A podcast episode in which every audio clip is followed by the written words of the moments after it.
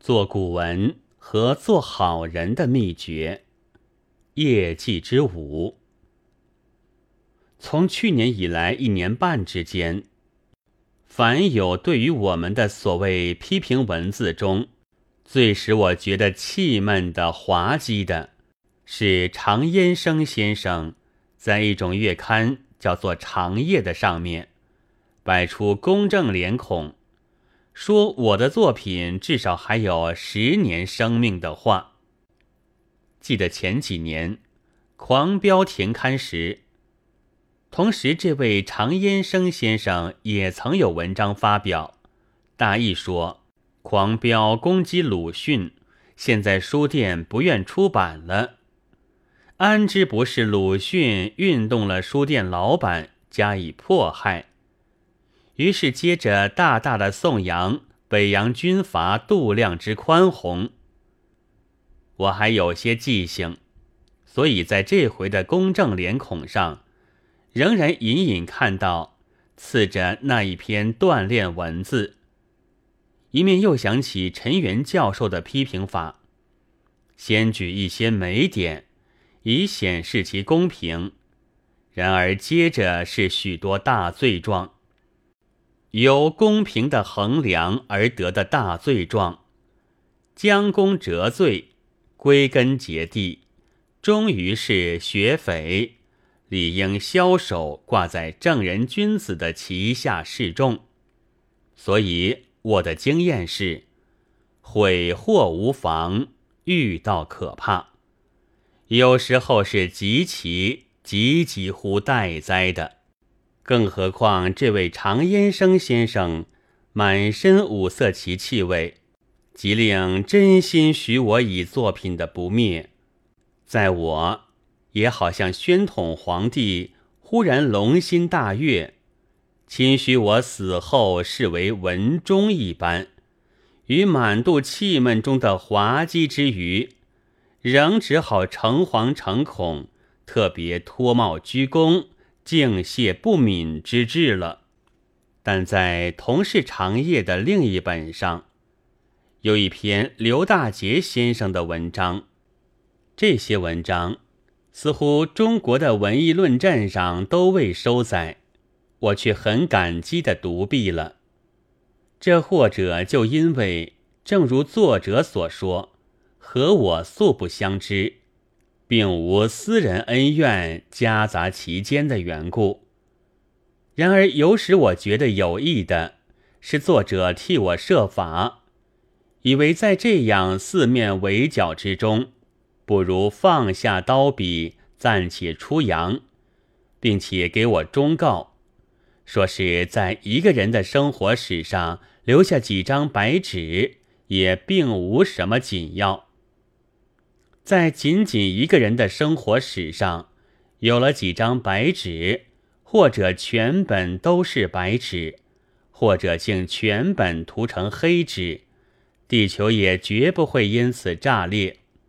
我是早知道的，这回意外的所得的益处。是三十年来若有所悟，而还是说不出简明扼要的提纲的做古文和做好人的方法，因此恍然抓住了配头了。其口诀曰：要做古文、做好人，必须做了一通，仍旧等于一张的白纸。从前教我们作文的先生，并不传授什么马氏文通、文章做法之流，一天到晚只是读、做、读、做，做的不好又读又做，他却绝不说坏处在哪里，作文要怎样。一条暗胡同，一任你自己去摸索，走得通与否。大家听天由命，但偶然之间也会不知怎么一来，真是偶然之间，而且不知怎么一来，卷子上的文章居然被涂改的少下去，留下的而且有密圈的处所多起来了。于是学生满心欢喜，就照这样，真是自己也莫名其妙。不过是照这样做下去，年深月久之后，先生就不再删改你的文章了，只在篇末批些“有书有笔，不漫不知”之类。到这时候即可算作通。自然，请高等批评家梁实秋先生来说，恐怕是不通的。但我是就世俗一般而言，所以也姑且从俗。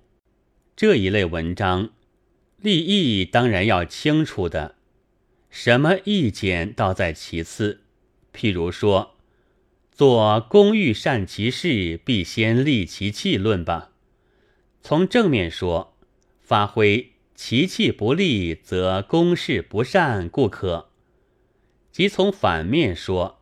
偏以为公以计为先，计不纯，则气虽利而事亦不善，也无不可。就是关于皇帝的事，说天皇圣明，臣罪当诛，故可；即说皇帝不好，一刀杀掉，也无不可的。因为我们的孟夫子有言在先。闻诸独夫纣矣，未闻弑君也。现在我们圣人之徒也正是这一个意思。但总之，要从头到底一层一层说下去，弄得明明白白，还是天皇圣明呢？还是一刀杀掉？或者如果都不赞成，那也可以临末声明。虽穷淫虐之危，而究有君臣之分。君子不为以慎，窃以为放诸肆意可以的。这样的做法，大概先生也未必不以为然，因为中庸也是我们古圣贤的教训。然而，以上是清朝末年的话，如果在清朝初年。倘有什么人去一告密，那可会灭族也说不定的。连主张放诸四夷也不行。这时他不和你来谈什么孟子、孔子了。现在革命方才成功，情形大概也和清朝开国之初相仿。这是业绩之舞的小半篇。业绩这东西，是我于一九二七年起，想将偶然的感想在灯下寄出，留为一集的。那年就发表了两篇，到得上海，有感于屠戮之凶，又做了一篇半，题为《虐杀》，先讲些日本幕府的折杀耶教徒。俄国皇帝的酷代革命党之类的事，但不久就遇到了大骂人道主义的风潮，我也就借此偷懒，不再写下去。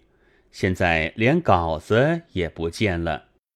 到得前年，柔石要到一个书店去做杂志的编辑，来托我做点随随便便、看起来不大头痛的文章。这一夜。我就又想到做业绩，立了这样的题目，大意是想说，中国的作文和做人都要古已有之，但不可直抄整篇，而需东拉西扯，补缀的看不出缝，这才算是上上大吉。所以做了一大通，还是等于没有做。而批评者则谓之好文章或好人。社会上的一切，什么也没有进步的病根就在此。当夜没有做完，睡觉去了。第二天柔石来访，将写下来的给他看，他皱皱眉头，以为说的太啰嗦一点，且怕过占了篇幅。于是我就约他另译一篇短文，将这放下了。现在去柔石的遇害，已经一年有余了。偶然从乱纸里捡出这稿子来，真不生其悲痛。我想将全文补完，而终于做不到。刚要下笔，又立刻想到别的事情上去了。所谓人禽俱亡者，大约也就是这模样的吧。现在只将这半篇附录在这里。以作柔石的纪念。一九三二年四月二十六日之夜祭。